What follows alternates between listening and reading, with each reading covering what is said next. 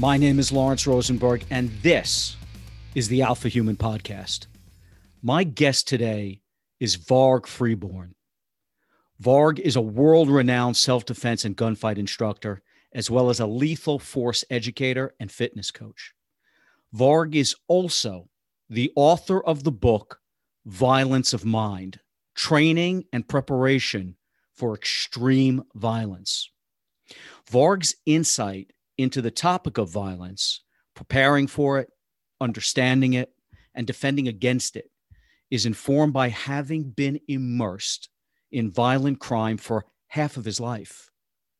Varg grew up in a household where members of his immediate family were murdered or sent to prison. seventeen years ago, at age eight, at age nineteen, Varg was convicted in a self-defense case gone horribly wrong for stabbing his attacker dozens of times, and he was ultimately sentenced to five years in prison. After Varg's release, he went on to become an expert in close quarters combat, gunfighting, breaching, close protection, boxing, Brazilian jiu-jitsu, and today he provides professional training to civilians, law enforcement, and organizations such as the Ohio Tactical Officers Association and the Alliance Ohio Police Training Facility. Varg's experience with criminal violence, concealment as fieldcraft, close fighting, especially with weapons, and criminal mindset are unsurpassed in the self-defense industry in the area of civilian criminal violence education. Varg, welcome to the show. Uh, thanks for having me on. Yeah, it's my my pleasure, Varg. I am. I'll tell you what. I'm I'm heavily impacted by having read your book. Uh, your book, Violence of Mind, is it is an eye opener. It is an eye opener into the the real world and what lurks within that world that most of us are so far removed from that it's it's it's almost the stuff of films that we just don't know is real. And if we were faced with it, um, you know, I am certain that without your insight, without your your education, uh, that many of us would fall victim to Uh, the predators that uh, are out there everywhere, uh, but just for many of us out of reach until the moment it's too late. Your your book is uh, is a tremendous work that I highly recommend anyone, uh, any and I mean anyone, read. So um, first, I wanted to say that, and I wanted to say thank you so much for coming on this show. Well, I appreciate that. Thank you for having me on too.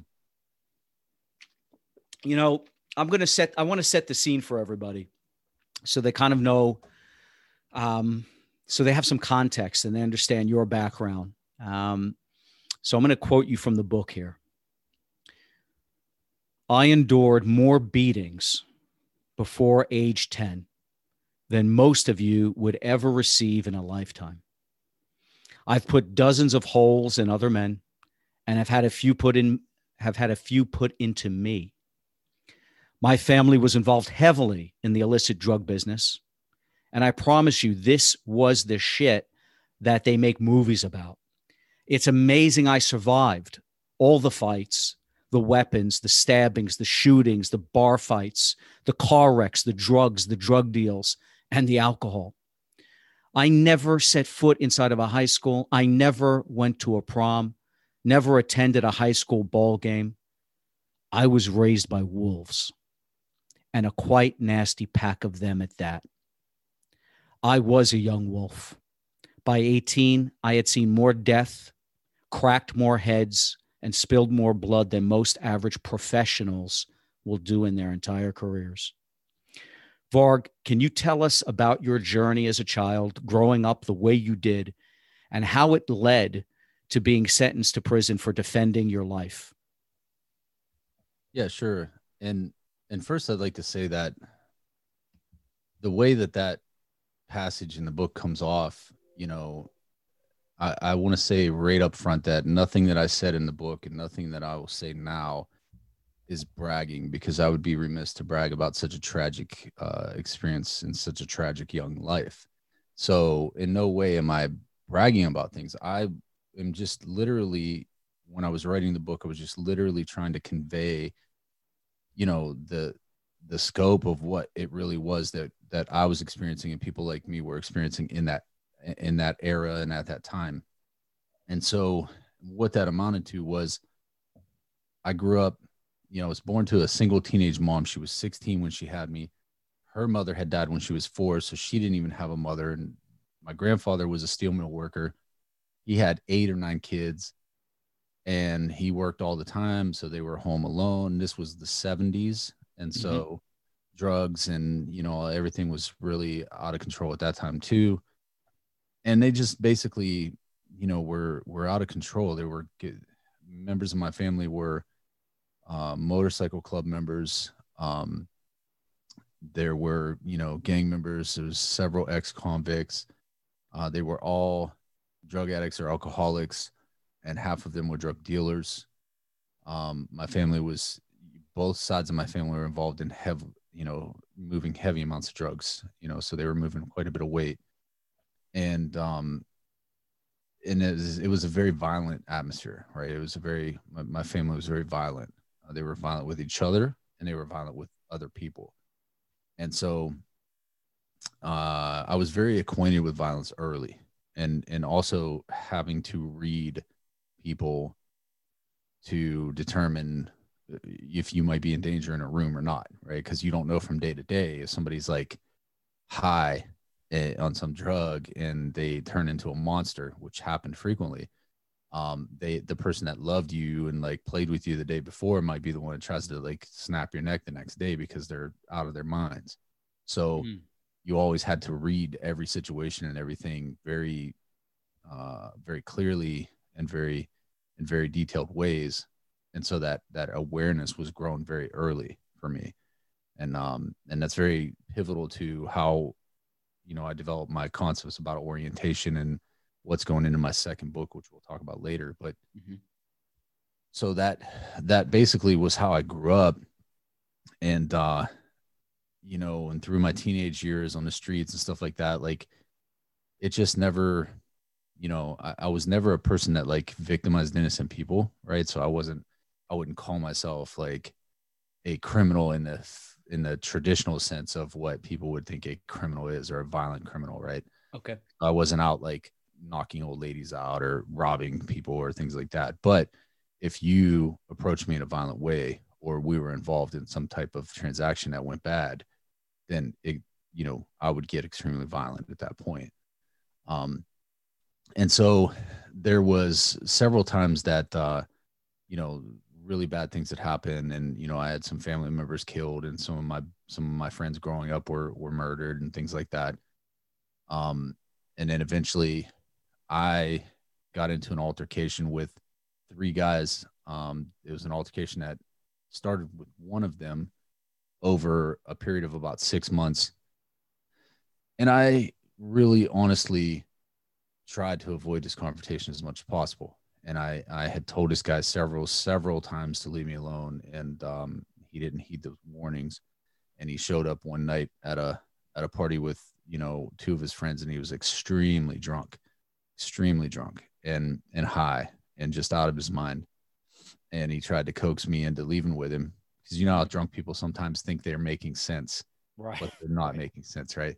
Yeah. And so he obviously thought what he was saying was completely reasonable to believe. And it was not at all reasonable to believe, because we were mortal enemies, and there's no reason I'd be leaving with you at two in the morning, right? And your buddies. Right. And uh, so that was going on. When he realized that wasn't going to work, he just became very escalated and very angry. And I was trapped. This was the nineties, the early nineties. There was no cell phones. I didn't have a car at the time um, with me. And there was, you know, the, I don't even think the house had a landline phone in it. Like, it, like you were literally on an island, right? Like, people today don't understand what it was like if you were running around back then, you know, like mm-hmm. if you were stuck somewhere, like you were stuck, you were stuck. Yeah, you know, sure. it was, it was, there was no like, you know, something in your pocket to, to bail you out. So um, I was stuck at this, this address, and, um, you know, he was becoming escalated and telling me he was going to kill me and stuff. And, you know, he's like, my family's in the mafia, I'm going to kill you, you know, and this and that. And I'm like, look, man, you need to leave me alone. Like, you need to leave me alone. So, so at this point I'm witness coaching, which we fully understood back then, right? Like, so you begin to witness coach, like, and you're trying to lay the groundwork because something's going to happen, and you want people, you, you're creating a narrative for, for the witnesses to follow. Right. Okay. Um, and I blew that, that didn't work anyway, cause I blew it later. But at that point I'm witness coaching. So I'm saying very loudly, hey, leave me alone. Don't come near me. You know, cause when I, cause when I, you know, when we engage in, in combat here, I don't want people thinking that I just jumped on you for no reason, right? Because I'm trying to get you to stay away from me. And that's really ultimately what I want, is this, is for you to stay away from me. Mm-hmm. For, for whatever reason, I just did not want to go to battle with this guy. We had fought one time before. He was one hundred pounds bigger than me. I was at the time like out of shape, not really. There were times in my life where I trained, and, and that wasn't one of them, unfortunately. Um, and so he basically got me cornered. And the way that I perceived it going down was like this. His two friends disappeared. And then I noticed that they had backed the car up to the back door of the house. Now, he was pushing me, you know, with pressure through the house to the back of the house. And I kind of was putting together what's going on here, is that they, right. want, they want me in that car regardless of how this goes down. And this was a time when, you know, uh, uh, one of my best friends, uh, a kid named Pat, had ended up, um, they found him floating in, in a lake, a local lake, with a couple bullet holes in his head. Right. And nobody ever knew who did it, that he just came up dead one day. And it was uh, tragic because the guy was like the most nonviolent, likable, cool guy you could ever know. Um, and so my point is, is that, you know, when someone at, when, when some drunk and high people at two in the morning are saying they're going to, they, they want to put you in a car and, and they're going to kill you, you, you take it serious because, you, you know, your uncle, like my uncle, mm-hmm. was beaten on his couch, taken out into a, an orchard and shot to death. Right. Uh, a best friend of mine shows up in a lake with, with holes in his head. So this, this isn't something that you're going to say to me and I'm going to be like blowing it off. Right. Cause I'm taking right. it very serious at this time. And so, and it was like, we're at ninety-three and ninety-four, um, Youngstown, Ohio was per capita murder capital, right? Like, it was extremely violent at those times, right? So that was, that was when this was happening, nineteen ninety-three, okay. nineteen ninety-three, ninety-four. And so for context, it's a violent time. You know, there's violent things going on. You know, personally, people have been killed and things like that. And so when somebody says that, all right, now we're in a very serious conflict. So now I'm, now I'm calculating that we're going to take this to a very serious level here now. So I, t- I yell a couple of last times to the guy, don't, don't touch me. Don't come after me. And I back up into the last room. That's when I look out, I see the car. And I just realize, I'm like, all right, I'm, I'm stuck here. And there's three dudes, right? And two of them are outside, but they could be inside it very quickly. And right. so uh, I yelled to him one more time. He came in the room. I said, don't touch me. And he came after me and he pinned me against the wall by my throat. And that's when I drew my knife out and I began to stab him. Mm-hmm. And I went to work on his, uh, I started in his chest and I worked my way up his, his left chest into his left neck. And then he went to a clinch with a full clinch with me. And when he went to a full clinch, I was reaching over his back and stabbing him in his back.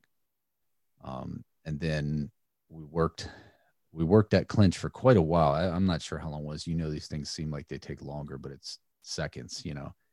And um, it seemed like it went on for qu- quite a while, but uh, we get, he starts to try to spin me off of the wall. And when he does, he kind of goes lower. And then I sp- work up off of his back into then the right side of his neck.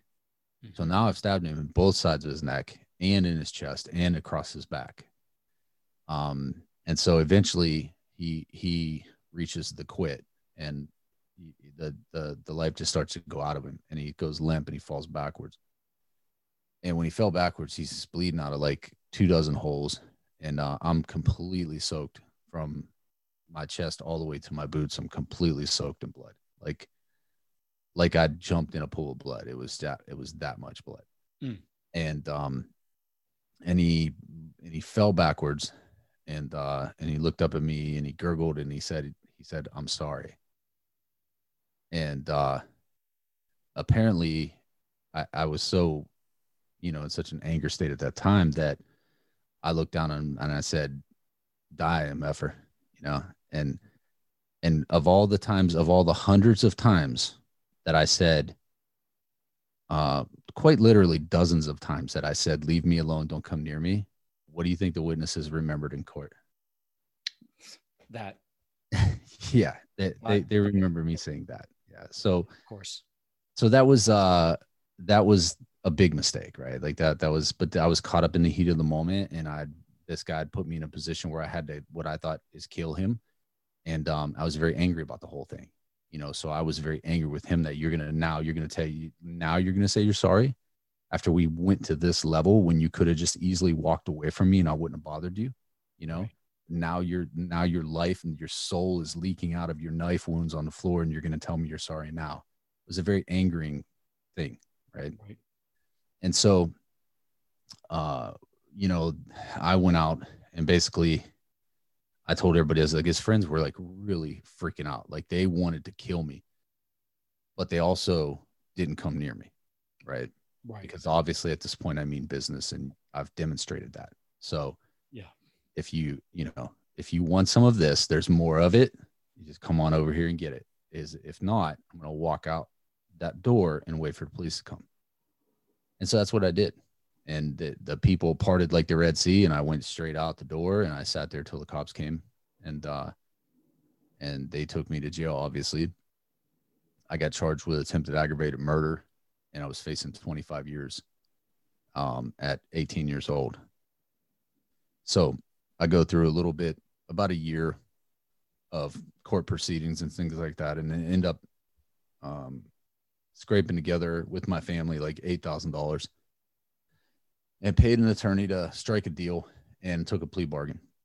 Okay. Which is another thing I talk about in the book, that, you know, yes, you over do. ninety-five percent of all cases end in plea bargains. Right. So, um, it, it's a very, like they, they throw the entire kitchen sink at you because they want you to take the faucet. Right.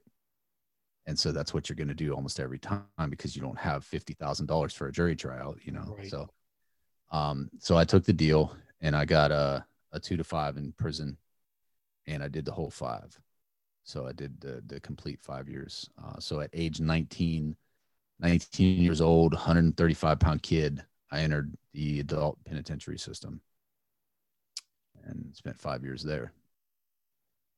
So, when you were in prison, you said in the book that I read books voraciously on every subject, from religion and philosophy to politics and psychology. And at some point I realized that I had reached the end of the glorification of my own violence. So Varg, how did you reach that conclusion when statistically you were signed, sealed, and delivered into violent criminal activity for what was, you know, what w- would have been the rest of your life? But somehow um, you come to this epiphany. How did, what sparked that, that moment uh, to reject uh, the lifestyle that you were living and the, the glorification of violence? You know, honestly, I just think that I had always been wired to be a family type of person, and wanted that as a kid. Like I wanted a, a normal father, and I wanted to do the things that I seen other families doing. And I, you know, and I always wanted that.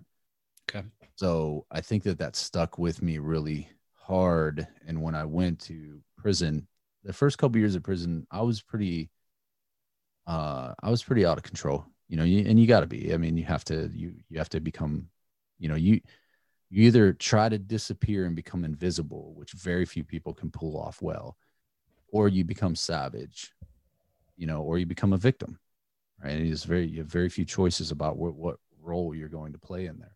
Right. So, so I became pretty savage, you know, and I, and I started, that's when I discovered um, very hardcore weight training. I was very fortunate to enter the prison system during the, the, the glory days, we'll call it, like where there still were free weights and weight piles outside. And like, it was still like a like classic traditional penitentiary, like you would picture it.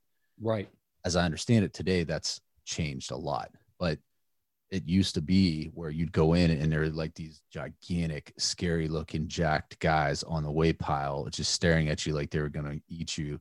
And, you know, that was the atmosphere. And so I joined that atmosphere and I, I was trained to reach that level, you know, physically and mentally.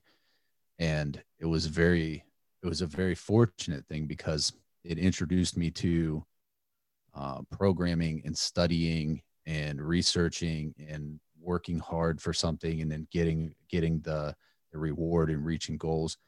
Uh, just like I, I said, we read books on every subject. Like one of the things that we did was would have every book from like Weider's, um, you know, Encyclopedia of Bodybuilding Principles and, you know, Arnold Schwarzenegger's biography, like it, right. Super Squats was a big one back then, right?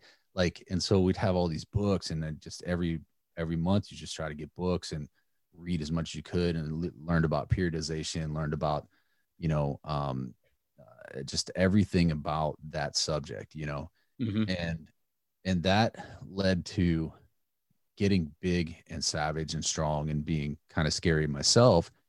And then that gave me the space to think where I wasn't, ha- I didn't have to be so on guard all the time. So I had the space to think at that point. And then when I started thinking, I was like, you know, um, this right here doesn't go far. You know, this is where this ends, like, because you either end up dead or in prison. And that's where all the tough guys, that's where all the real tough guys are. Mm-hmm. All the real badasses are either dead or in prison. And, you know, and I say that saying, you know, meaning that is at some point in time, you stop and you, and you, you change your life. You go and it, it I don't care if you were like a special operations soldier and you did some super badass stuff over there. Eventually you stop doing that stuff and you become a businessman or a father or a husband or, you know, but you can't do all of it forever because it only ends in a couple of different ways, you know? Right. And so that's what I came to the real, realization of, um, that, you know, I had done everything. I had conquered everything. I had experienced everything. I had nearly killed someone. I'd, I'd been, you know, stabbed myself a couple of times prior to prison. I'd been involved in, you know, situations where there were shootings and there were, you know, uh, just extremely violent things. And, and I had experienced all of it. So there was no reason to continue to do it. I just reached a point where I was like, this, this is old now and mm. it's, it's time to stop. And that was it. So I thought that I wanted to have a family. I wanted to be a, kind of be, you know, a family guy and create the family I never had. And so that's what I tried to do when I left prison. Yeah. Um, so, you know, an amazing turnaround um, from where you were headed. And it's such a stark contrast between, say, your first twenty-five years and then the second half of your life, because you, you end up devoting yourself to teaching citizens and local law enforcement Um, fight training, fight conditioning, gunfighting, violence education. So I'll quote you from the book. I have been fortunate enough to train with some of the best gunfighters in the world. I have trained under and worked for national level SWAT trainers, U S Special Forces veterans, Russian Spetsnaz, and many more. My work in the defense industry has granted me access to closed law enforcement training like breaching, executive protection, and shoot house courses for law enforcement and military only. I hold certifications to teach SWAT level full team close quarters combat and have been approached to train at tactical officers training events. How, so how, how and why did you end up taking that path? So I understand the, you know, the epiphany comes, you realize that this is a dead end. You want to be a family man one day. You want to have your own family. You want to have a different life. But it's interesting that yet you still stay in this, this area that you've been immersed in just, you know, now you're wearing a white hat, not a black hat any longer, right? So, so tell us why you decided to go from being a wolf to someone who trains others to fight wolves. Because no matter how much you try, you cannot deny your nature. And if you do, if you try to, it's going to make you sick. And it, it, I believe, made me sick after a while of me. I spent a lot of my life when I got out of prison. You feel dirty. You feel like you have this big red F on your forehead that everyone can see. And even though it's irrational, you feel like a dirty person. That's because they, they make you feel like less than everything. And you can be denied, you know, I don't know how many times I was denied jobs, denied places to rent. Like, it is completely one hundred percent legal to discriminate against a felon in every possible way in this country. It is legal and often encouraged to do so. And so things that they could never get away with doing to a black person or an Indian person or, you know, uh, someone because of their sexual preference or something, they can totally get away with doing it to a felon. And so they make you feel terrible anyway. And so I spent mm-hmm. a lot of years hiding who I was. And for many years, I would work with people or work in jobs or do things where people would know me for several years and never knew I had been to prison, never knew I was a felon, never knew anything about my past. And I essentially was living incognito for years. And I was living someone else's life, basically. And in the background, I'm still running this little bit of this other side of me. I'm going to boxing gyms. I'm going to fight gyms. I'm, I'm in the gym still, you know. And uh, around like about five years after I'm out, I started to kind of get back and be like, you know, okay, so I'm going to bring a little bit of it back. So I became a personal trainer and started working in the gyms. And then before you know it, I was full-time in the gym life and fight gyms and, you know, weight training and things like that. And that kind of gave me some expression of it. But it wasn't until I had went through uh, a couple of, you know, couple of bad marriages and, and things like that. And I went through a couple of things personally in my life where I was like, you know, I have to just own my story. And so in two thousand sixteen, I decided, I'm like, I'm going to write a book and I'm going to break this story and I'm going to tell the whole freaking world who I am, because I'm tired of hiding and I'm tired of people being like, I'm all like, I would go to work at a job and then I would be always afraid that somebody was going to find out about me and then wield that over my head in some kind of power. And so I took everyone's power away and I took control of my story. And I told the entire world my story. This is who I am. I'm a felon. I'm a violent person. I've been an extremely violent person.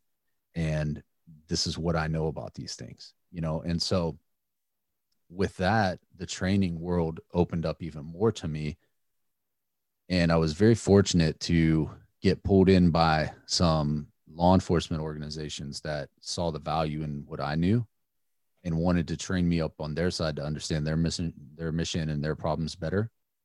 And so then I got pulled into the industry. I went to work for one of the big, at the time, one of the big industry players in terms of uh, equipment and gear uh, manufacturers. Okay. And through that, that sent me to work, you know, and I would get, now I was getting paid to go to police level training for product development and things like that. And so I was accepted into, for example, um, breaching school, mechanical, thermal, and ballistic breaching school is like a week long where they send officers to go and learn how to breach. So you're breaching everything to breach a, a building, a fence, a perimeter, whatever you need to do to get inside of a structure or a place, all the things that you need to do, tactics, defense, offense, and equipment, right? Right. And so that and shoot house training. And then I went through the the full multiple different places too, but I went through the full spectrum of, you know, C Q B work and high risk, uh, high risk warrant entries and dealing with those type of problems. I was able to go on the, go on training missions with teams and several different teams. I've worked with guys from, you know, Metro, Nashville, SWAT, which is a full-time SWAT team. And then, you know, guys from other departments where they're like, borrowed part-time SWAT team guys. Like, so I got to see all the differences and how the different teams work, who's, who's really good, who's not. and understanding these things from the other side of it too, because I'd been essentially on the other side of the wall, right? So I could see it from the other, from the guy who might be in the room's perspective, because there were many times growing up mm-hmm. that, you, you know, houses were getting raided and stuff like that. It was something that you were aware of and you knew about, right? And there were things like, you know, um, hit like my family growing up had a hidden grow room in the basement, and it was, it was hidden through a, a false paneling wall that was off of a wall that didn't have any windows in the basement. So depth perception would be very difficult from being inside to outside, because you would, there's no visual cues knowing right. you're missing four feet of room here, you know? So, so knowing stuff like that, I'm able to go into those situations and see kind of what's going on on the other side of it.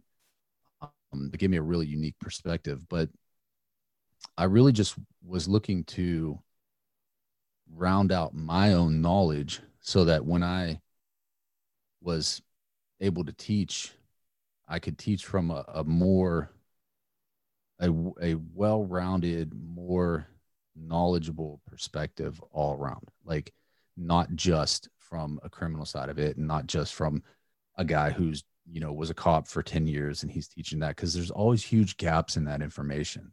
Mm-hmm. And I was just really seeking to find ways to bridge the gaps or fill the gaps that I seen in the things being taught, because they're, you know, in the, in the late two thousands, when I started to get into the tactical and the gun training and things like that, that industry, there was really not a lot of great stuff being taught. Like there was a lot of really, you know, hokey things being taught. And there were some groups of people and some people that were getting YouTube famous and stuff that really shouldn't have been. Mm. Uh, they didn't have the, you know, they, they weren't bringing like real experience to things. And so it was good because it created this like groundswell of people that wanted to be involved and wanted to shoot guns well and stuff. So that's cool. But there was just this huge misinformation, not just gaps, but misinformation and in, in the whole attitudes and, you know, the sheepdogging and all the different things that were going on. And And I was just like, you know, I, I know things that are counter to what you're teaching here. So I'm just going to come out. And I told people from day one, you know, I'm not coming into this industry because I really want to be in it. I'm not coming in it because I want to be a famous instructor or anything. And my time here is limited. I'm not going to stay here for long. Like I want to go do other things. So I'm going to come and like drop some knowledge in this thing for a little bit. And then one of these days I'm going to be gone and you guys are going to be on your own. Right. and, um, and I'm kind of in that direction now. Like this year, I haven't even scheduled any classes this year yet. So, and I don't know if I will, um, because I'm busy with other projects, but, uh, that was kind of the, the, the impetus of it for me, is that, you know, I had to take control of my own story and I couldn't deny my own nature and, and hide who I was anymore. And so I just took, I just took ownership of all of it. And that's when, you know, I catapulted out to the front of everything. And then that's, you know, everything changed at that point in my life, got a lot better. Actually, it's really interesting how counterintuitively, you know, you took, you took the power back, you took the narrative back, and everything turned out actually better for you for doing so, uh, both with opportunity, both, uh, and with, um, you know, that, that feeling that you had inside of just living, you know, having to live incognito and not being, being able to express who you truly were. Um, it's, it's, it, it's a really interesting lesson. Um, you know, you could swap stories with, with people. Um, the, you know, the lesson holds true for whatever it is, uh, that you're experiencing when you're living a lie. Um, so let's, let's get into, um, s- self-defense, civilian self-defense, because, you know, uh, so many people take self-defense courses. Uh, and again, your, uh, your book is just a complete eye opener as to probably the waste of time that most of it is. Um, I've taken self-defense courses throughout my life. And as you rightly say in the book, most of that is martial arts training, right? Um, but also um, those that are that are interested in learning how to shoot properly. Um, you talk, one of the big things you start off discussing in the book is having a mission when it comes to training for self-defense. So I'll quote you from the book. The very first step in any training is to identify the mission you will train for. What is your mission? I always ask this question first thing for every level course I teach. It is amazing how often people cannot clearly answer that question. So can can you elaborate on this, this idea of, I, you know, every self-defense class or course I ever took, never even thought about that. Ne- was never asked it, never thought about it. Nor, I would say, ninety-five percent of anyone going for self-defense classes. So can you explain this idea about having a mission and what that, what, why it's that, why that's so important? Yes. Uh, so your mission dictates your equipment. It dictates your gear. It dictates your preparations.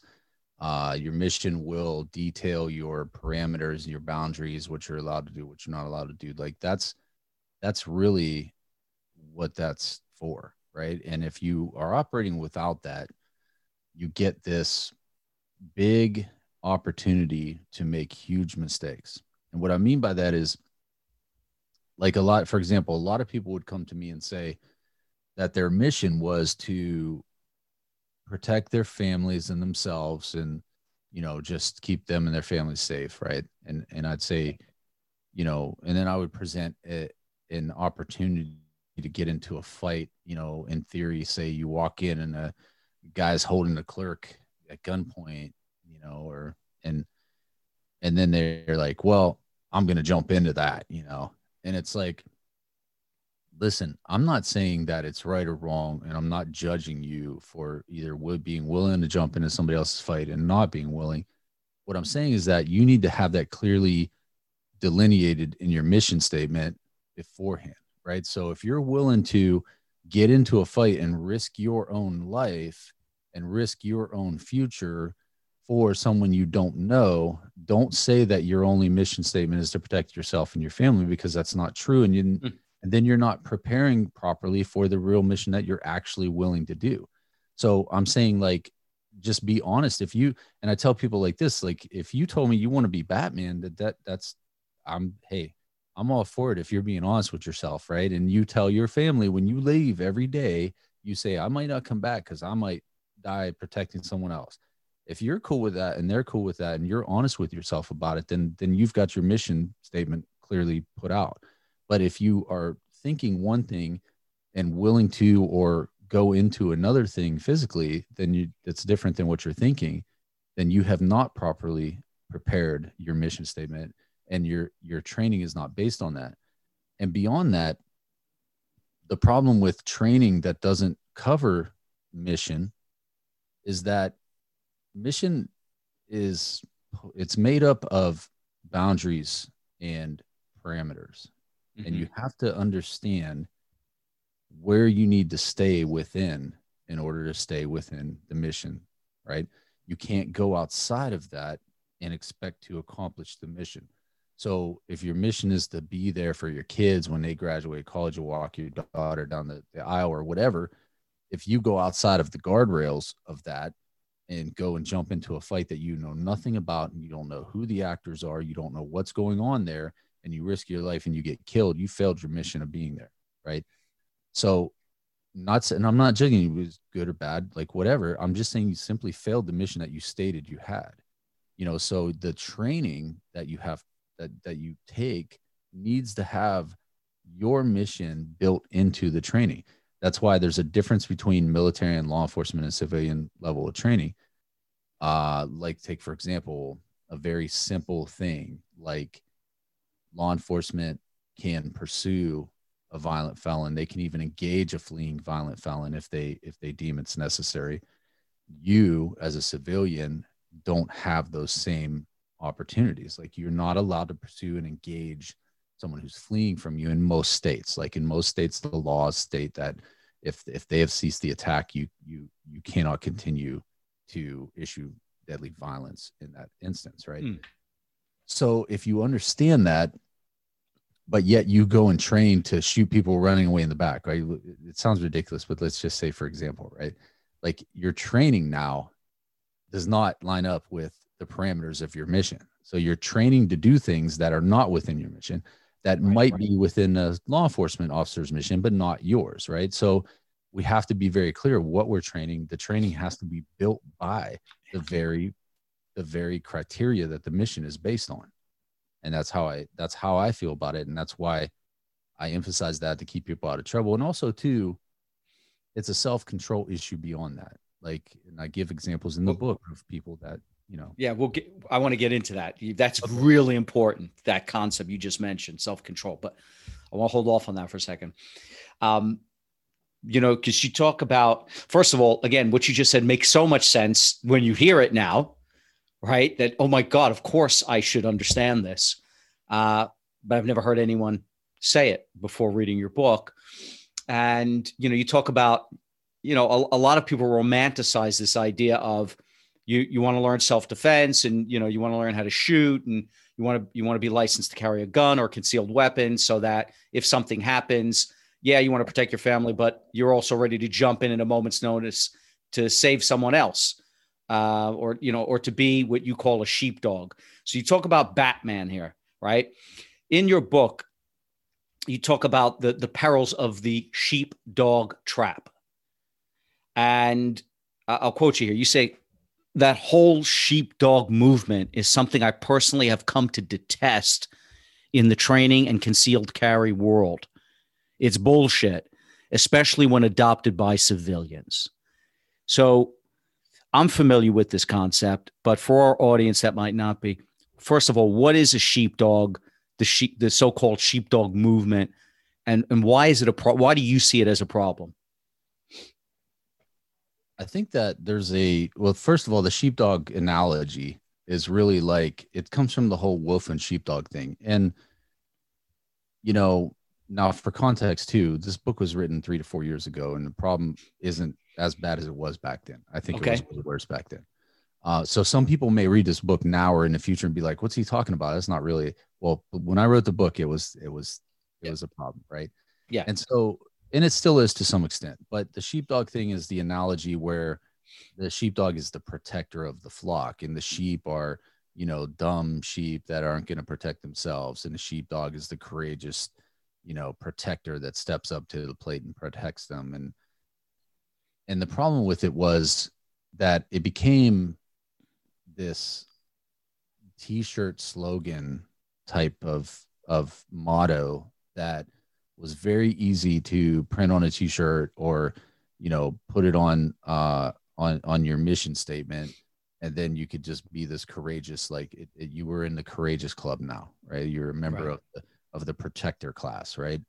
And whether you see yourself that way or not, to think of it in terms of, you know, now I'm a sheepdog, it starts to create a little bit, a, a few problems in terms of developing mission, because you have to understand that, you know, if there's a law enforcement officer, like I just talked about, you know, a few minutes ago, there's very differences in what they're allowed to do or what they're obligated to do than what you're allowed to do and what you're obligated to do, right? And we start to blur those lines when we start to have these like cliche analogies and these cool mottos and statements. Like it starts to blur the lines of real logical critical thinking. And so whenever we have something that's cool and like it's like a, like I said, a t-shirt type logo motto type of thing, it's easy to adopt that and not do any critical thinking about what is my, what really is my role, right? And what am I really allowed to do? What am I really obligated to do? And so I would meet so many people that were like screaming sheepdog, but had no idea what their, what the laws of lethal force engagement were in their state, that had no idea what their uh, capabilities were on a range. Like, could they get a, could they get a gun out from concealment and put a shot on target at seven yards in a second and a half or less? You know, like they had no idea what their real capabilities were. They had no idea what the real limitations of the law and what they're allowed to do and what they're not allowed to do. They had no, so there was no critical thought put into it, but there was a lot of rah rah put into the whole sheepdog thing. Right. And so that's where we run into the problems. When you have things like that, it's easy to just put you in. To be honest with you, if you go back and listen to the early, um, the early adopters of the sheepdog thing that, that, that pushed it really hard, their earliest talks and lectures were always to law enforcement only. And they, they, they typically had a negative, um, they, they really had a negative view of people, of civilians carrying guns, because they weren't the professionals. Right. Right. This is very evident in their early talks. Like if you go and listen to these, you know, these individuals, and then later, once they maybe realized how much money they could make by letting civilians join the cool club too. Now, now it's okay. Now the civilians are protectors too, you know? So, right. so the whole thing was just brought on by a marketing thing that I, I, I really didn't think was very, you know, it was, it was very ethical, but honestly, it's the blurring of the critical thinking. And that's, that's where my main problem is. And that you're gotcha. not, you're not putting it in, because you're just adopting some analogy and some, you know, t-shirt level motto. That's like, there's no thought put into that. Right. Yeah. Gotcha. Gotcha. So, okay. Um, quote you here. Whether or not you are highly trained, you say that avoidance and escape are objectives number one and two when it comes to confrontation, but that sometimes the fight is just unavoidable. You say you have no chance to practice avoidance. You're left with no avenue of escape. You must fight. And in that instance, your objective is to win. But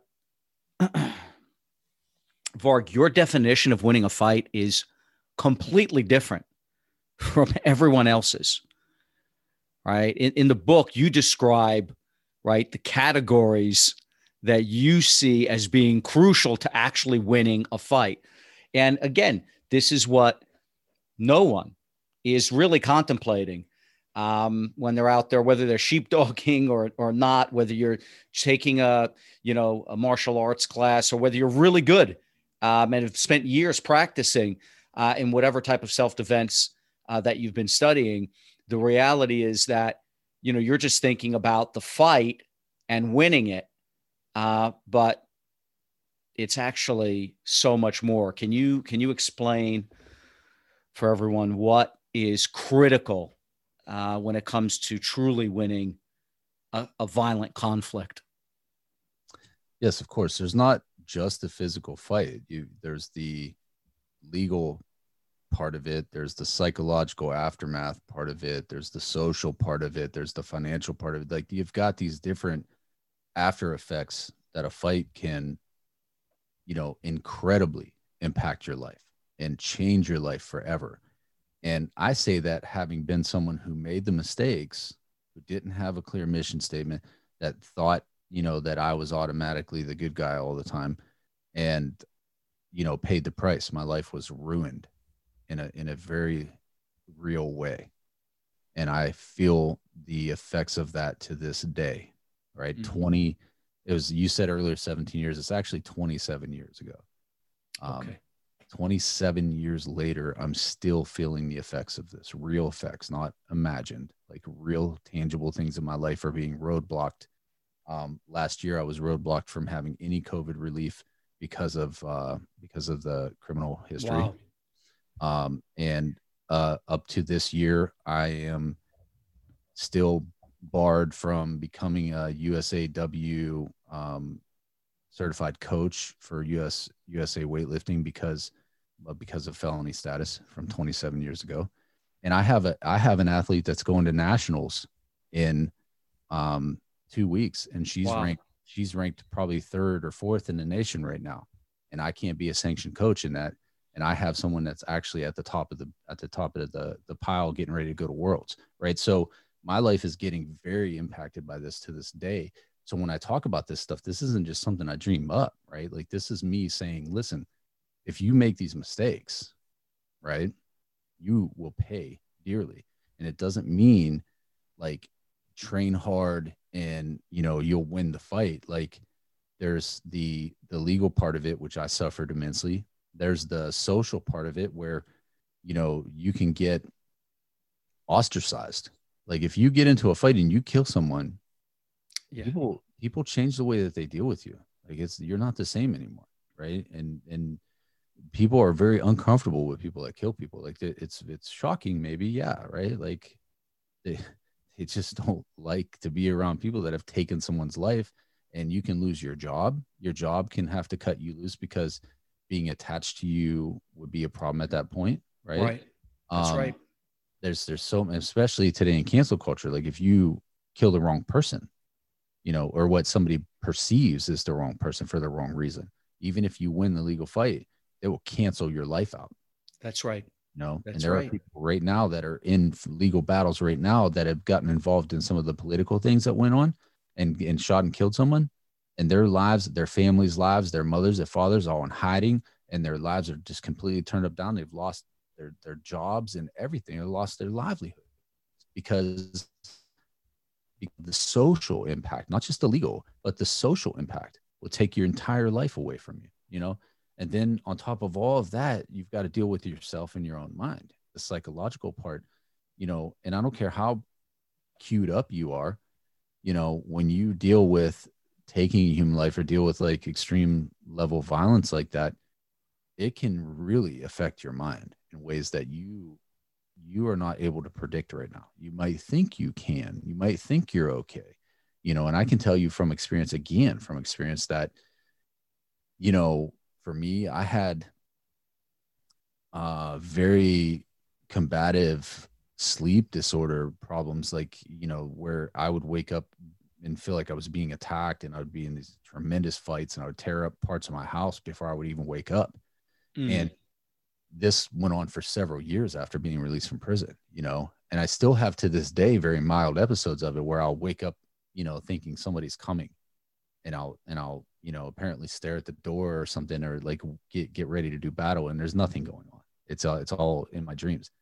And this is all after effects of like extreme violence, like being involved in, in hostile environments and, and extreme violent situations where I'm okay walking around during the day and I don't feel bad about what I did. I don't feel bad about the guy that I stabbed. Like, you know, I'm okay with what's happened personally on a conscious level, but mm-hmm. unconsciously these things will find a back door into your mind. And that could be in your sleep. It could be through your family relationships. Like it, it there's so many different ways it can attack you psychologically, and P T S D is a very real thing. And oh yeah. And, and, you have to understand too, like, especially if you get convicted, but even if you don't get convicted, you know, if you're a combat veteran, you come back, there's like Wounded Warriors and Heart Foundation and all these places and all these groups and all these things that people are like really ready to help you. And, you know, there's no such thing like that for convicts. And there's no such thing like that for, you know, just average people who have been through a violent confrontation. Like people are not going to understand you, and you're not going to have a support group that's going to be there to pick you up. You're on your own. You're on your own. And when you have to deal with this psychologically, you know, or the fear, like, so I know some people have a, like a violent engagement or they kill someone and then they can't even sleep without drugs for years after that because they're scared right. to go to sleep. Right. Like there's very real impactful things that happen to your life when you get into it, you know, and, and just because you're a tough guy and you, you think you you're, you're ready, I can promise you that there are ways it can still get to you. You know, and so you have to think about all those things before you're ready to engage. Yeah, it's it's again, like I said, eye-opener stuff because no one's no one really is considering these things. Um, you know, they're they're quick to act.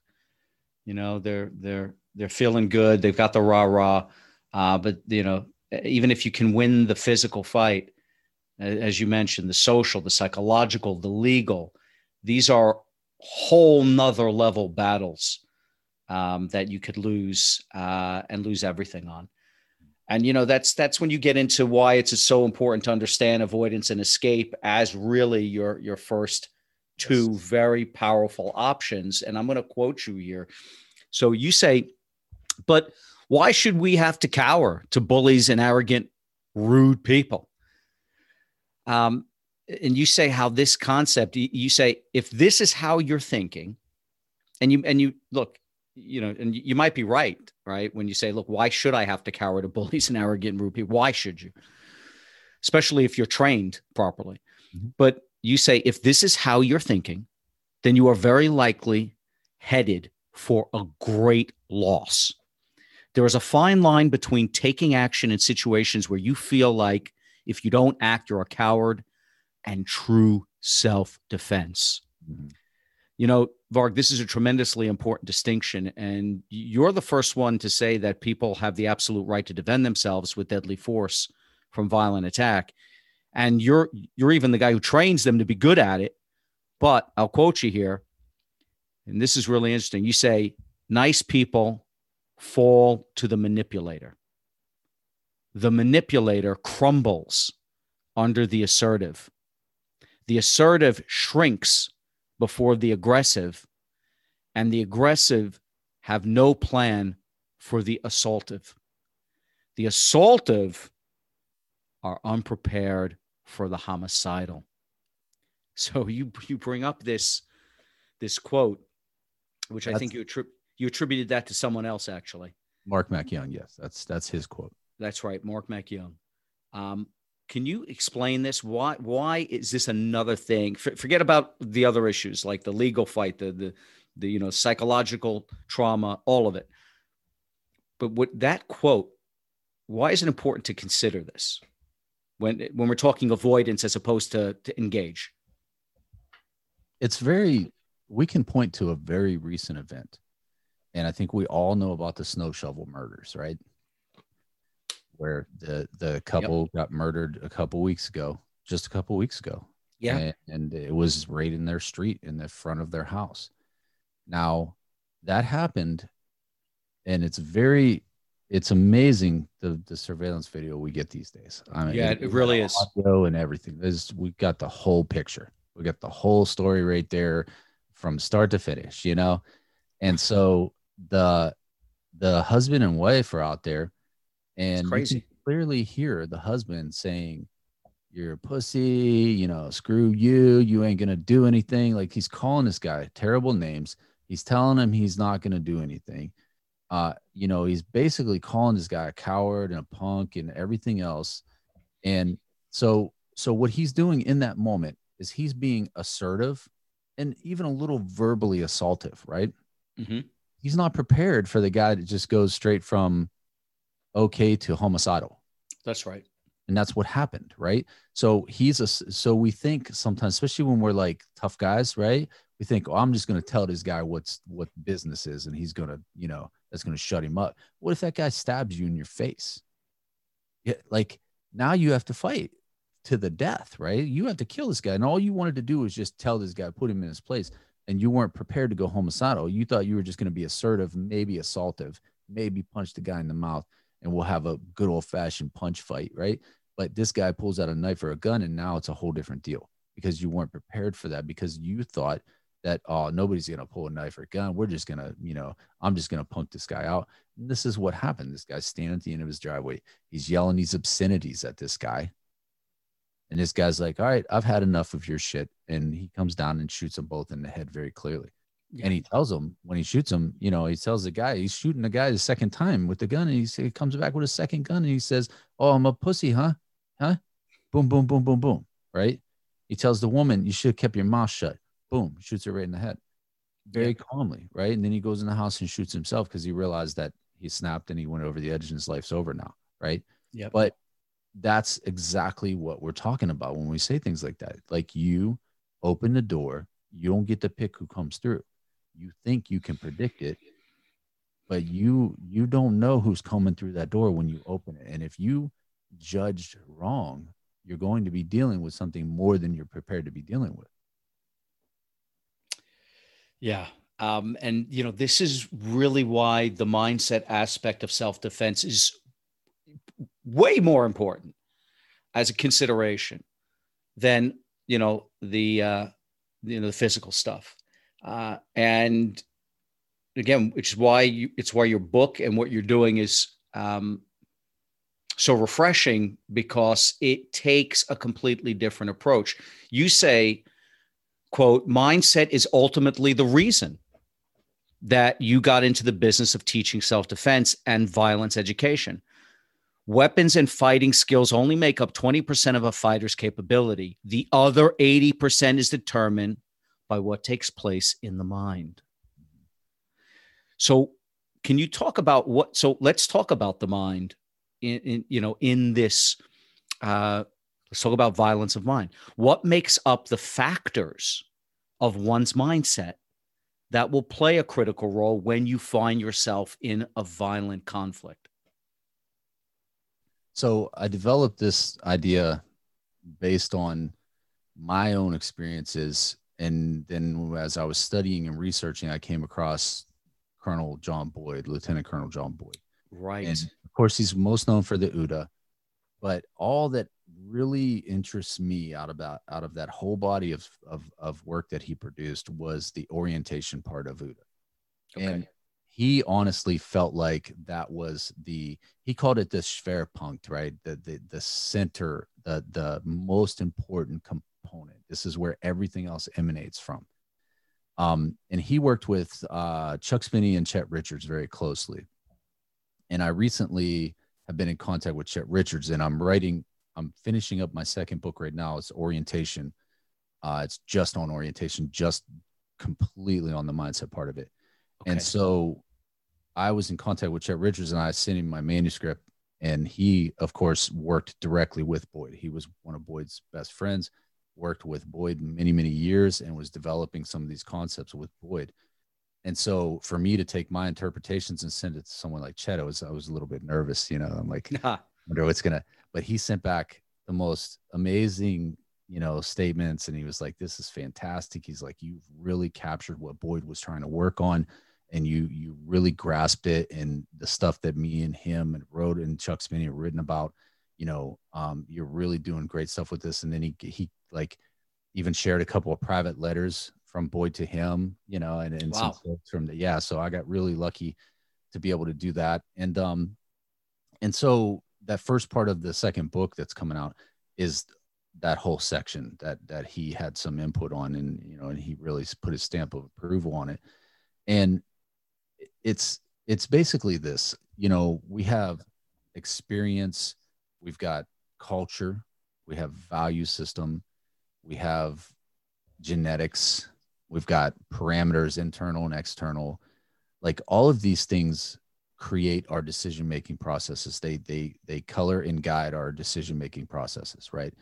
How you feel about violence is largely guided by your experience, your culture, the culture you were raised in, what you were taught about violence, your value system, how you value human life.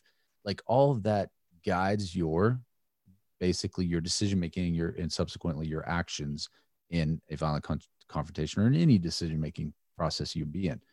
So understanding how a violent mindset or, or the ability to commit violence and deal with violence really well uh, on both, on both counts is basically how your orientation is put together.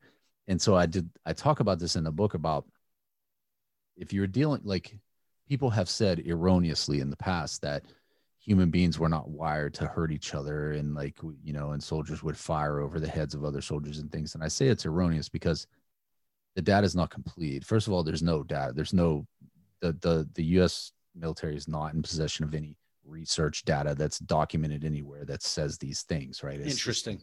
It was, this was opinion that was based on, you know, some interviews that someone said they did. However, there are other people who have subsequently went on to do interviews and have documented lots of data, but you're also talking to people who are like military and law enforcement and been engagements and things like that. The, the prerequisite to be in military and law enforcement is to be law abiding, not be in trouble and like all this. So you're not talking to killers, right? So there's, there's a problem with your data in the first place. So if you, if you go on and talk, cause I would, I would read this and I'd be like, man, I don't, how have they never met any real killers? Cause I've no, like several, you know, mm-hmm. I've known many, many people that were just straight up killers and they are in prison for it. Right. Mm-hmm. And so I'm, I'm wondering, where's this coming from? Why, why is there such a, a, a disconnect here in this information? And I think it was because you're interviewing people who come from an orientation where their culture and their values are against violence and against doing bad things to other people. And they're taught these things. They come from that better part of, you know, the world or better part of society.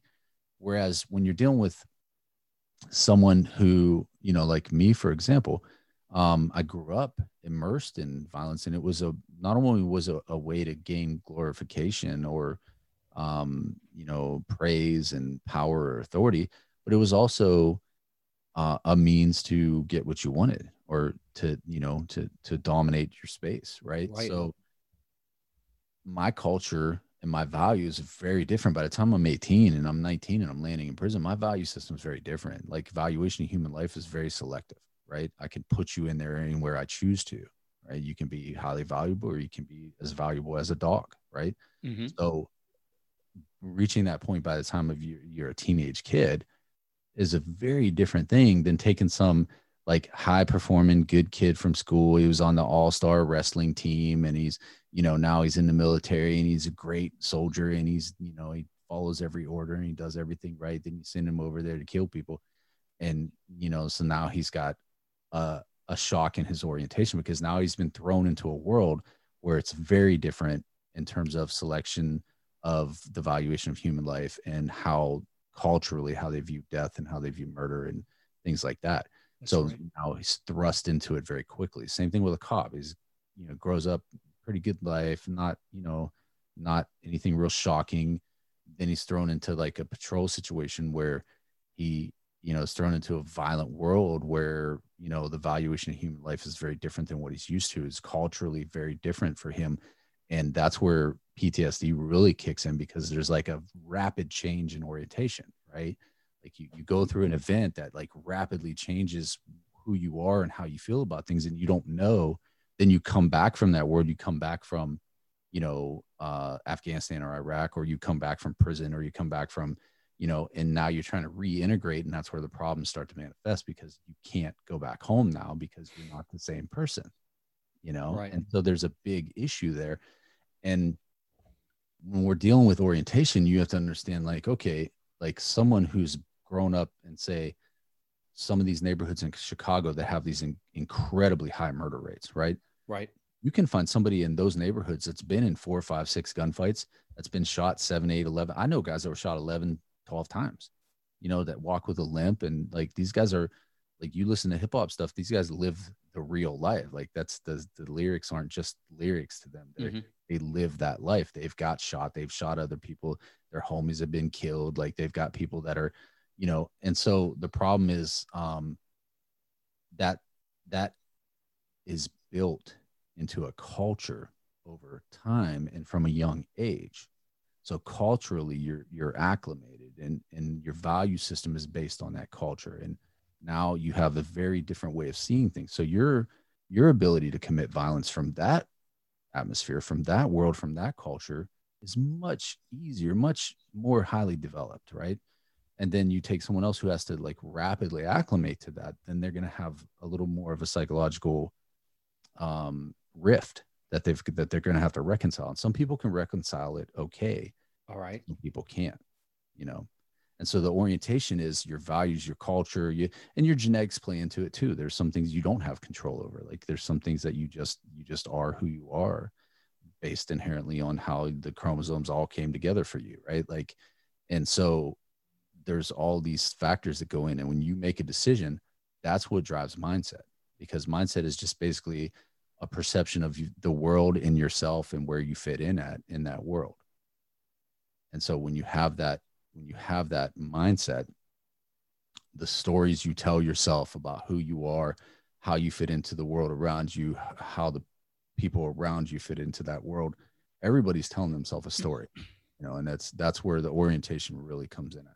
So, you know, this is so important for someone who would find themselves in a violent conflict that happened very quickly, and they're facing someone who is part, you know, whose culture and values are such that it allows them to make a very quick decision about murdering you, because, you know, everything that you've just described Uh, from an individual that's come from a culture where they're immersed in it, does, the, the, the decision-making process, the OODA loop is quick, right? And they're going to react or act while whilst the the average person who hasn't been through anything like that, taking the self-defense course, who, even though they have the, you know, the, the tactical training, is for the first time in their lives thrust into a, a, a violent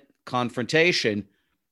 All these things are going to be going on. You're suggesting the psycholo- psychological gears are going to be turning that might prevent them from doing what you did in that fight when you were a kid. You stabbed the guy oh, two dozen plus times.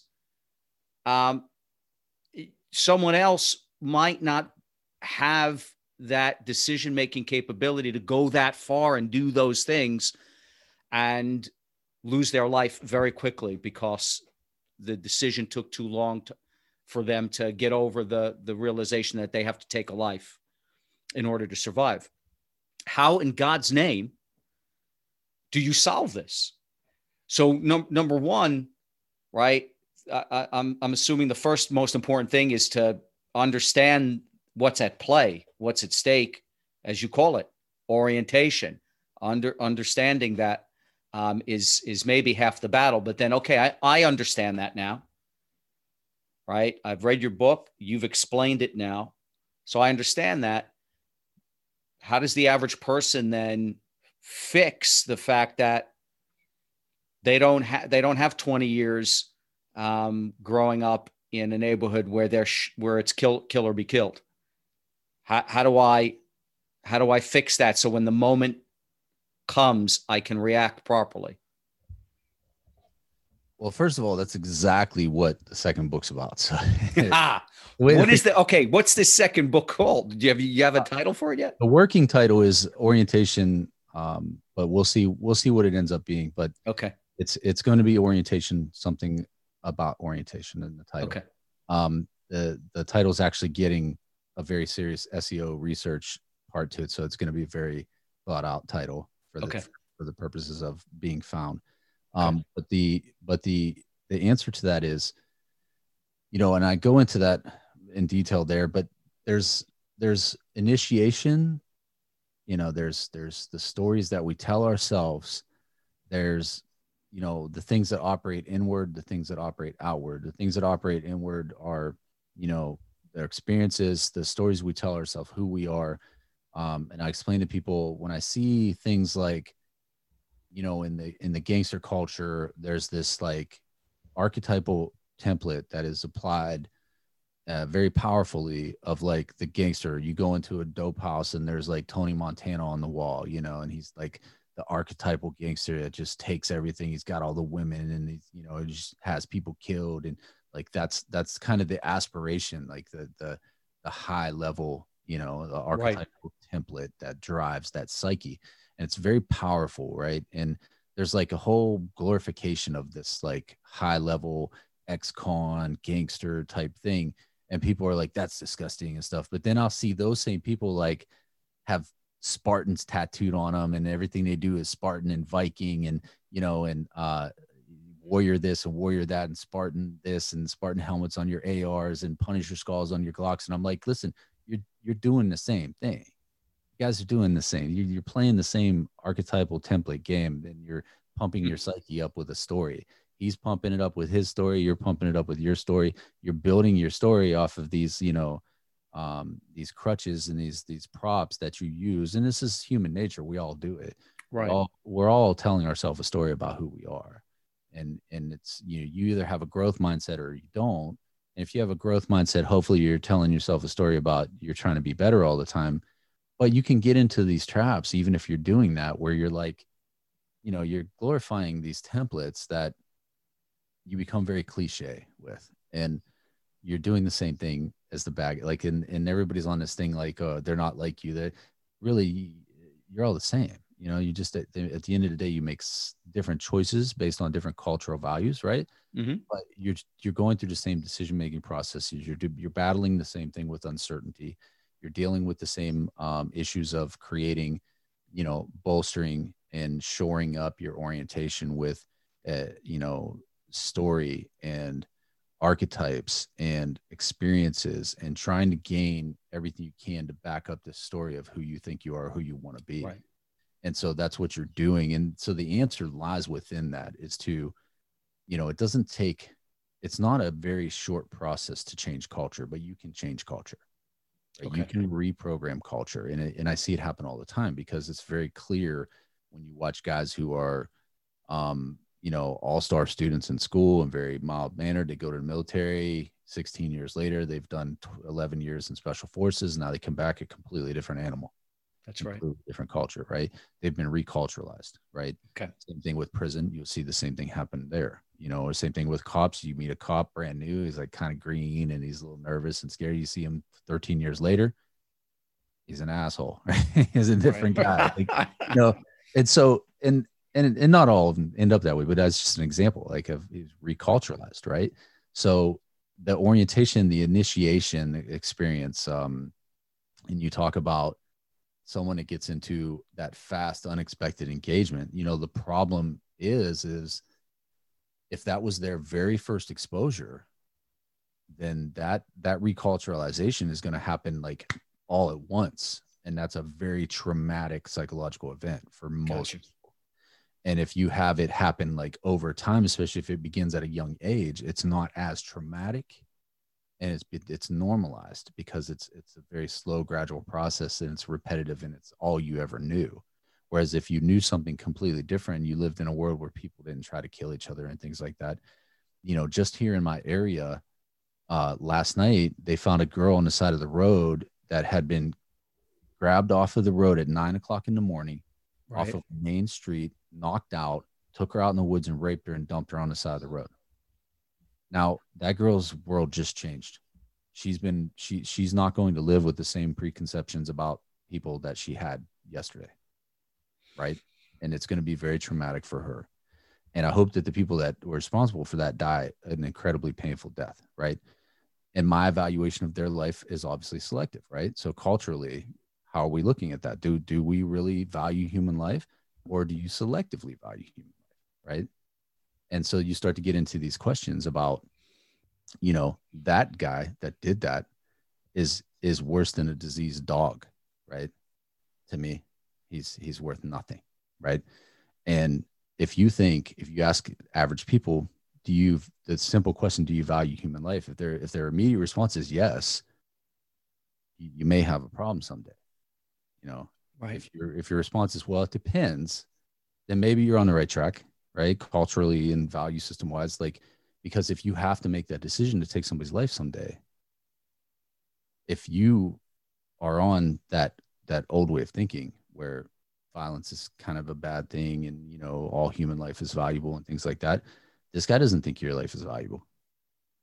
You know, so what are you going to do? You know, now there's the possibility, and people bring up this all the time, and it's very valid, that, you know, untrained little old ladies defend themselves all the time with a, with a little revolver. Right. Right. And it's, and it's true. It happens. And, you know, there's no explanation for why one person, you know, will react. One untrained, unexperienced person will react a certain way, and another untrained, inexperienced person will react a complete opposite way. Like, there's no predictor that's going to tell us, like, you can't look at a, the way they were raised and say, oh, that's why, because there's people that, you know, grow up in completely loving great homes that turn into serial killers, you know, so, mm-hmm. so there's some kind of genetic thing going on. There's some kind of other thing going on that, that science can't really explain at this point. So when you think about people who are like panic protecting themselves and are successfully panic in a situation, or, or successfully just react in a situation with no training and just defend themselves. And there's times where people will come out of that okay and be like, yeah, that was scary. Whoa, man, glad that, you know, that guy didn't kill me. And they're like, fine, you know. And then there's other people that will panic and, and protect themselves, and then they'll be complete wreck, and they have to go to counseling, and they get, you know, and their, their relationships fall apart, and they just have all these problems, these lasting effects. And so the only thing that we can do to combat that and try to set ourselves up to not experience those negative effects is to begin to try to culturalize ourselves and understand selective evaluation of human life, and understand that sometimes we have to do things. Sometimes violence is the only thing that solves a problem. And that's just the truth. And there's, and the more violent a situation is, the more likely violence is the only thing that will solve it. If you have an incredibly violent person that attacks you in a parking lot someday, I don't care how good of a speaker and how articulate you are and how compassionate you are, you're probably not going to talk that guy down, right? The only thing that's going to stop him is somebody's going to put a hole in him that puts his clock off, right? Other than that, he's going to go.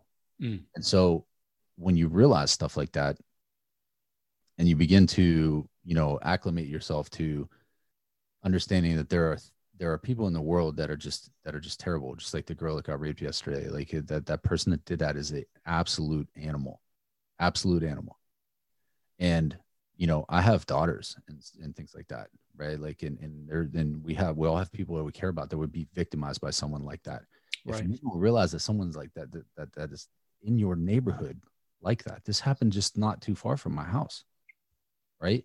This is they're in your neighborhood, they're in your city, they're in your town, they might be on your street, they're there, you know. And if you don't realize that these people are there, then you can't really start to think about having to face that person someday. And you can't really start to build that orientation, that, that acceptance, and reculturalize yourself to include violence in your culture now, right? Because a lot of us were raised without violence in our culture, like not me, but a lot of people, you know, that That's I've right. come to realize it's just not in your culture, you know? And so if it's a part of your culture, that's a good beginning. If you're going to B J J and you're, you know, you're, you're doing all the stuff, that's a great beginning, but just realize that don't tell yourself these stories, like go too far down that rabbit hole. And then you have this good guy syndrome where you're not really thinking out what's really going on. You just think that no matter what happens, you're going to be the good guy and that's all it's going to go. You're going to be the hero. Like that's not how violence typically plays out. And you, so right. you need to think about it more deeply than that and be ready for all of those ramifications and all of those complications that happen from it. Um, and that's why I pushed that part of it really heavily, because everybody else is about how fast can you shoot, how much, you know, how many submissions can you pull off? Like, you know, how much can you deadlift? And I'm over here like, listen, the most deadly people I found in my life that I've come across probably couldn't deadlift much, and they probably didn't train much, but they were extremely dangerous people. And they were dangerous because their mind was acclimated to thinking in the in the ways of a predator. And if you're not acclimated to thinking in the ways of the predator and understanding how a predator, you cannot be an effective counter predator, which is what you must be. That right. makes sense. Completely, completely. You know, you say in the book, so here's a quote, a couple of things um, that we'll, we'll get out of this. First is you say, and this is, this is when it comes to the concept of attachments. Okay. Attachments. That's, that's, that's, you know, a piece that you discuss in the book as being crucial to, you know, the elements we're talking about, you know, culture, values, parameters, right? Boundaries, attachments. Quote, what are you willing to kill or die for? The parameters of the mission are set by your attachments in life. How far are you willing to go to protect them? As a kid in a violent home and upbringing, and as a young man in prison, I had very few attachments. I did not feel that same sense of clinging to family that average people fear. I actually hated my life as a kid and had the attitude that I didn't ask to be born into this fucking world, so why should I give a fuck? This made me extremely dangerous. It lowered my fear greatly to sometimes imperceptible levels. It is how I came out on top in some of the deadly and dangerous situations I was involved in. Retrospectively, however, the greatest effect it had was that it took the focus off of me and my inner world and put it directly on my opponent. You need to know this about your enemy. When you are toiling away in your own mind, worried about things that pertain to you, you are taking energy and focus away from your enemy. When you fought me as a kid or a young man, you were fighting someone who, absolute, who absolutely did not give a fuck about anything except hurting you. even if I die trying. So you set up this duality of the power of attachments, both the power of having an attachment that you're willing to die for. If you understand, you know, truly, you know, what are you willing to do to protect those that you're attached to, versus the power of not having any attachments. Mm-hmm. So what I'm curious about is what, what is more, so can you, can you elaborate on this point, but also get into your thoughts on what is more powerful, or how do you ride that, you know, that fine line, um, you know, between having attachments or having none? You mentioned the most powerful example of understanding and controlling attachments can be learned from Buddha, right? The founder of Buddhism. Um, so there's this whole mindset thing going on in one's head around, I have attachments. I can draw great power from ensuring I'll do whatever it takes to protect them, versus I have no attachments. I'm free to no, to no longer worry about what has to be done. There's a lot there. Can you, can you kind of dive into that topic? Yeah. And this is what I'll say, you know, I think to narrow it to like, to summarize it, okay, I would probably put it like this. Attachments are, are what's going to really drive you in your training. It's what's going to drive your mission. It's what dictates your mission for the, for the biggest part of it, right? Like, what are you willing to kill or die for? What are you training for? What are you, what are you willing to step into extreme violence for, uh, for your own life, for your own protection? You're attached to your own life. You're attached to your, your health, your well-being. You're attached to your wife, your kids, your family. These attachments you have in life are what you most likely are willing to kill or die for. So it's what drives your training, is what drives your, your instinct and your intuition development towards being a self-defense, um, you know, being developed in self-defense. However, up until the moment that you're in the fight, when you get into the fight, if you're sitting there thinking as bullets or blades or anything is coming at you that could, that, that, that can damage you, that can kill you, if at that moment you're thinking about, oh man, am I never going to see my kids again? Or, or what's going to happen if this guy kills me? If you're thinking about your attachments, you're focused inward. You're not focused outward on your opponent, and you're not going to win that fight.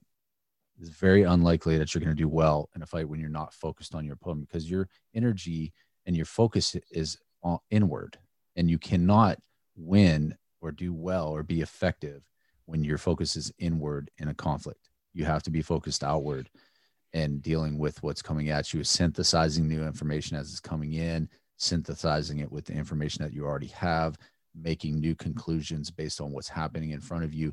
Like all of these things, all of these processes have to take place, and they can't take place if they're disrupted by you being focused on, oh, I'm going to lose my life. I'm going to lose my family. I'm not going to see my daughters anymore. Now, sometimes that's what drives people.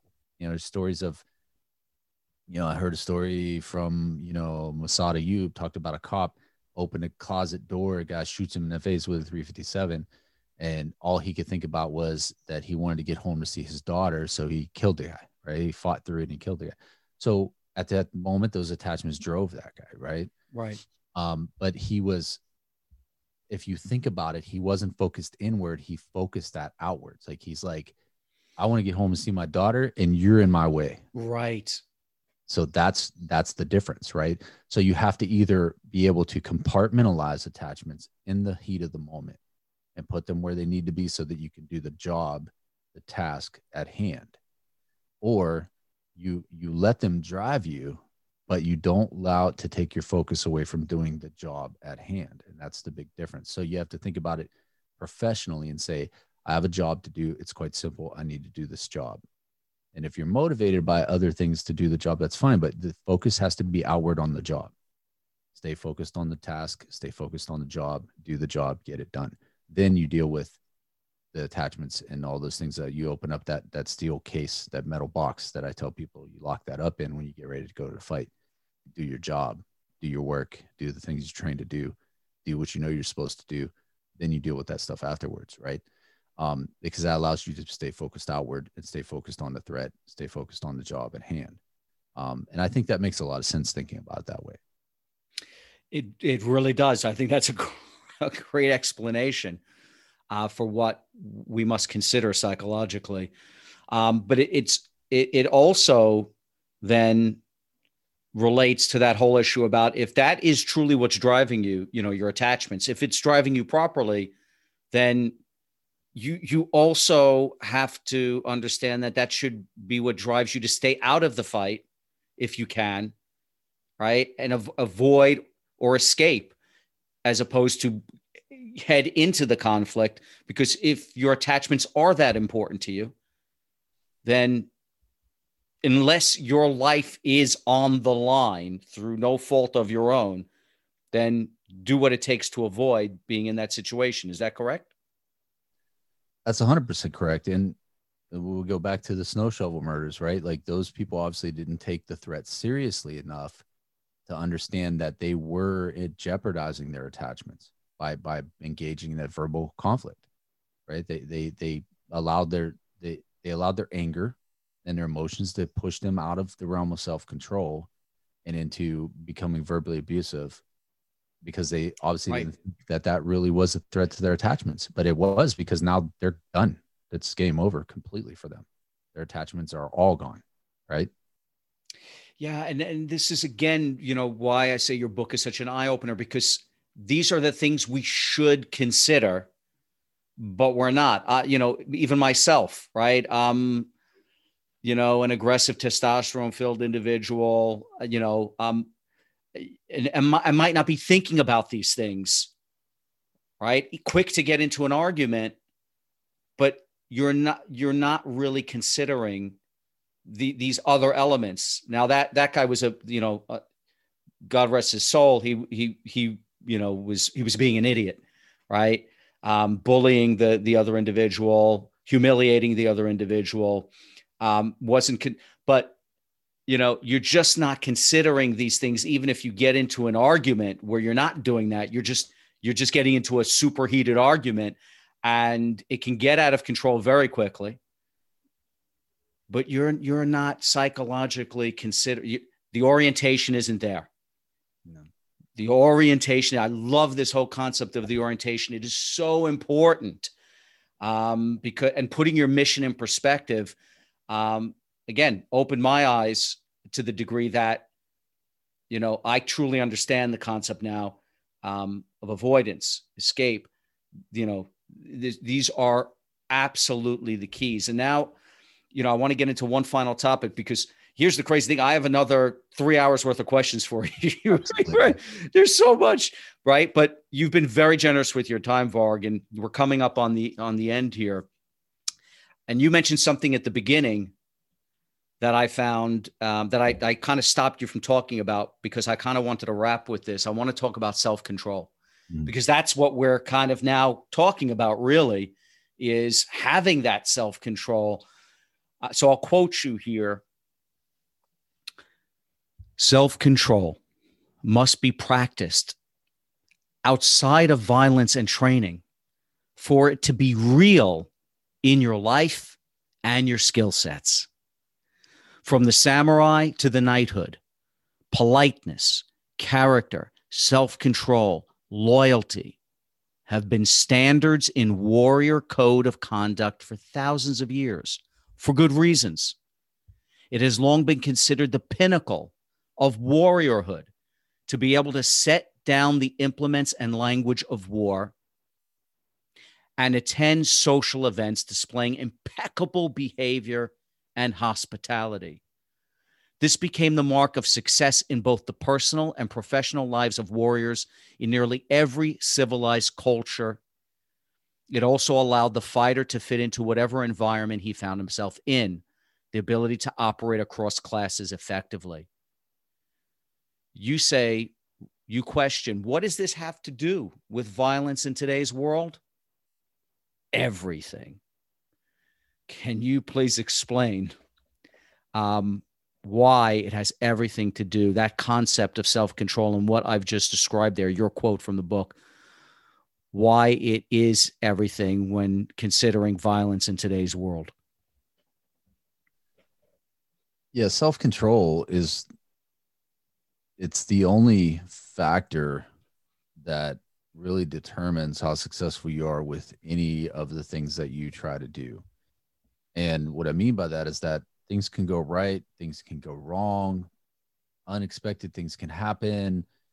Like, there's so many variables in life, period, you know, like that, not just in a conflict, but in life in general, that if you don't have control of yourself, everything's going to knock you off of your, your equilibrium.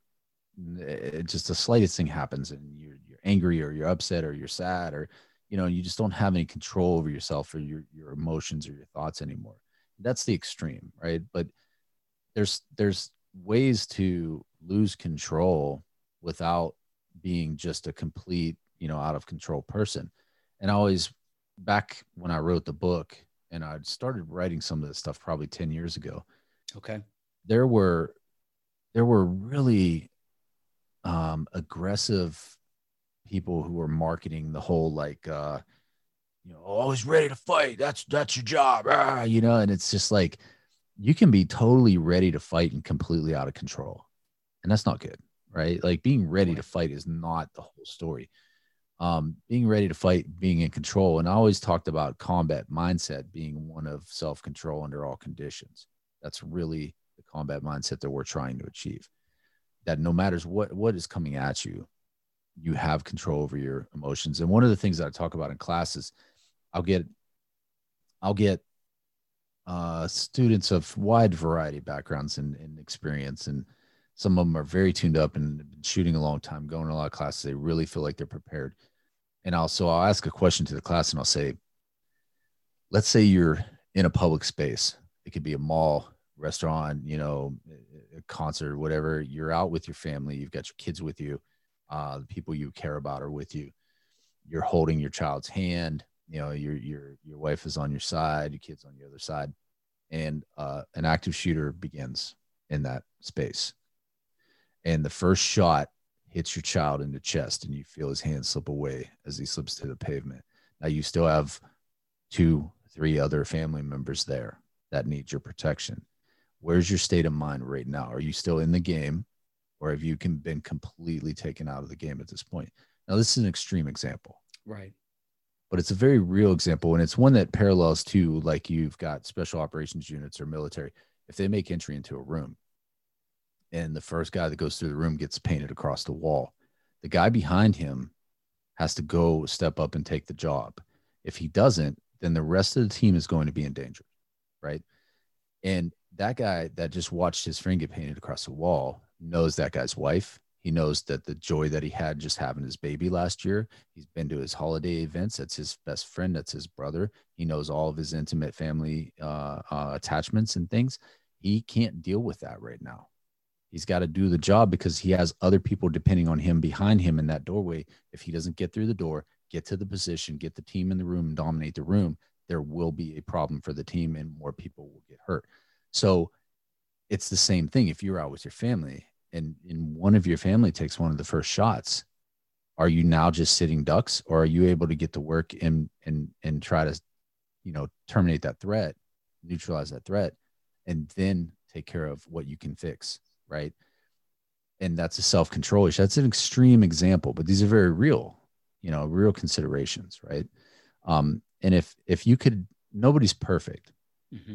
and nobody's perfect, and I lose control and I have bad days, you know, and, and, but when you lose control, you open yourself up. And I'll give you a very good example.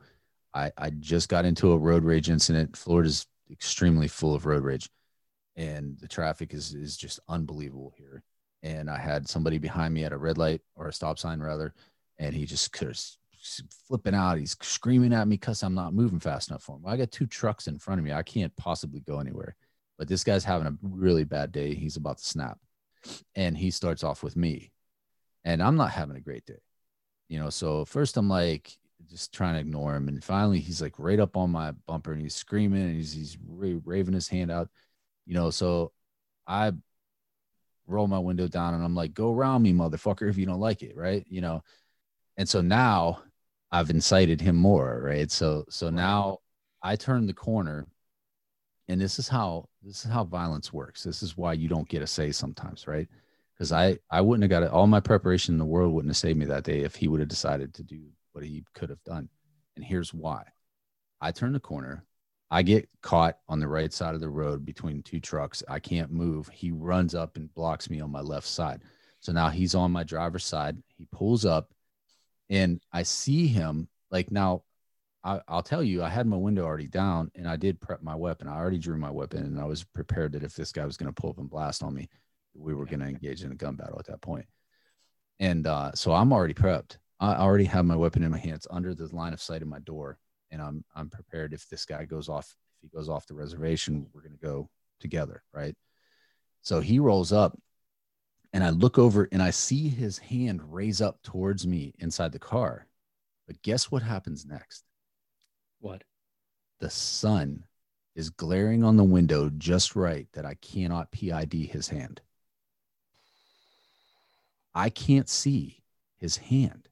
Oh. The sun completely blocked my view of his hand. So now I'm stuck.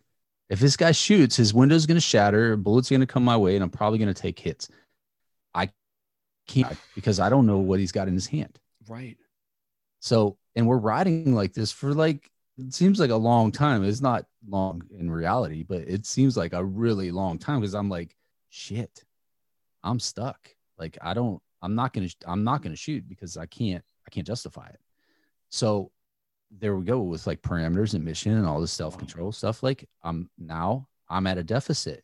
I'm in a disadvantaged position.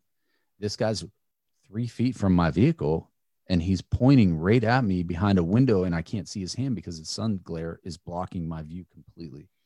So then he waves down or he rolls down the window and it's his middle finger. And I'm like, man, guy, you're super lucky. I have a lot of self-control. You know, you just have no idea. Like, right. You know, but how unlucky was I that just that, just that perfect angle of the window, the perfect position of the sun, right. All the factors came together that I was ready. I was prepared. I know how to shoot. I know how to shoot from that position. I'd done all the training. I had all the equipment. I had everything. And guess what? None of it meant anything because violence sometimes doesn't give you a choice. Yeah, it doesn't. And then how interesting is it that in the end, your mantra of self-control um, saved his life and more importantly, saved the rest of yours. Mm-hmm. So just, uh, yeah, a very powerful example of what we've been talking about. Varg, it's it's been an amazing conversation. Um, I can't wait till the book comes out. You know, uh, the book on orientation, we got to have you back on for that. I can ask a bunch of other questions here and get into the new book as well. Um, where can our audience learn more about what you're up to, what you're doing? Uh, where can they find you? Uh, right now, my biggest projects are, obviously, I'm writing the new book. Um, I just put the audiobook out for the first book, produced it, recorded it, did it all myself. And Uh, that's done. So I'm writing the new book. So writing that is probably my primary project right now. My, okay. my, my biggest um, work that I'm doing in training is my strength, my strength and conditioning project that I have, Cogniotist Training Systems. Uh, okay. So it's C T S method dot com. And I have a lot of um, really awesome clients in across the country where I'm remote training barbell and strength. Um, and there's, uh, you know, there's literally twenty-seven years of experience in there. Um, wow. That goes into that. So it's a, it's a, a lot of fun. I enjoyed a lot.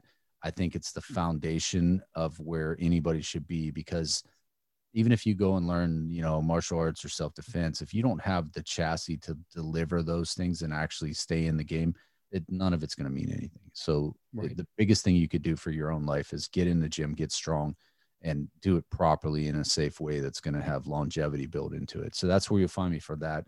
Um, in general, varg freeborn dot com is my main website. So links to my fitness and, and my gun training and stuff is there.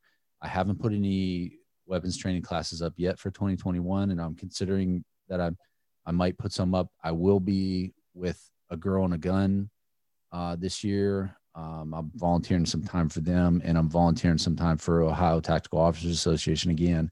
Um, but outside of that, I haven't put up any classes. So keep an eye on the the websites. Maybe I'll put some up.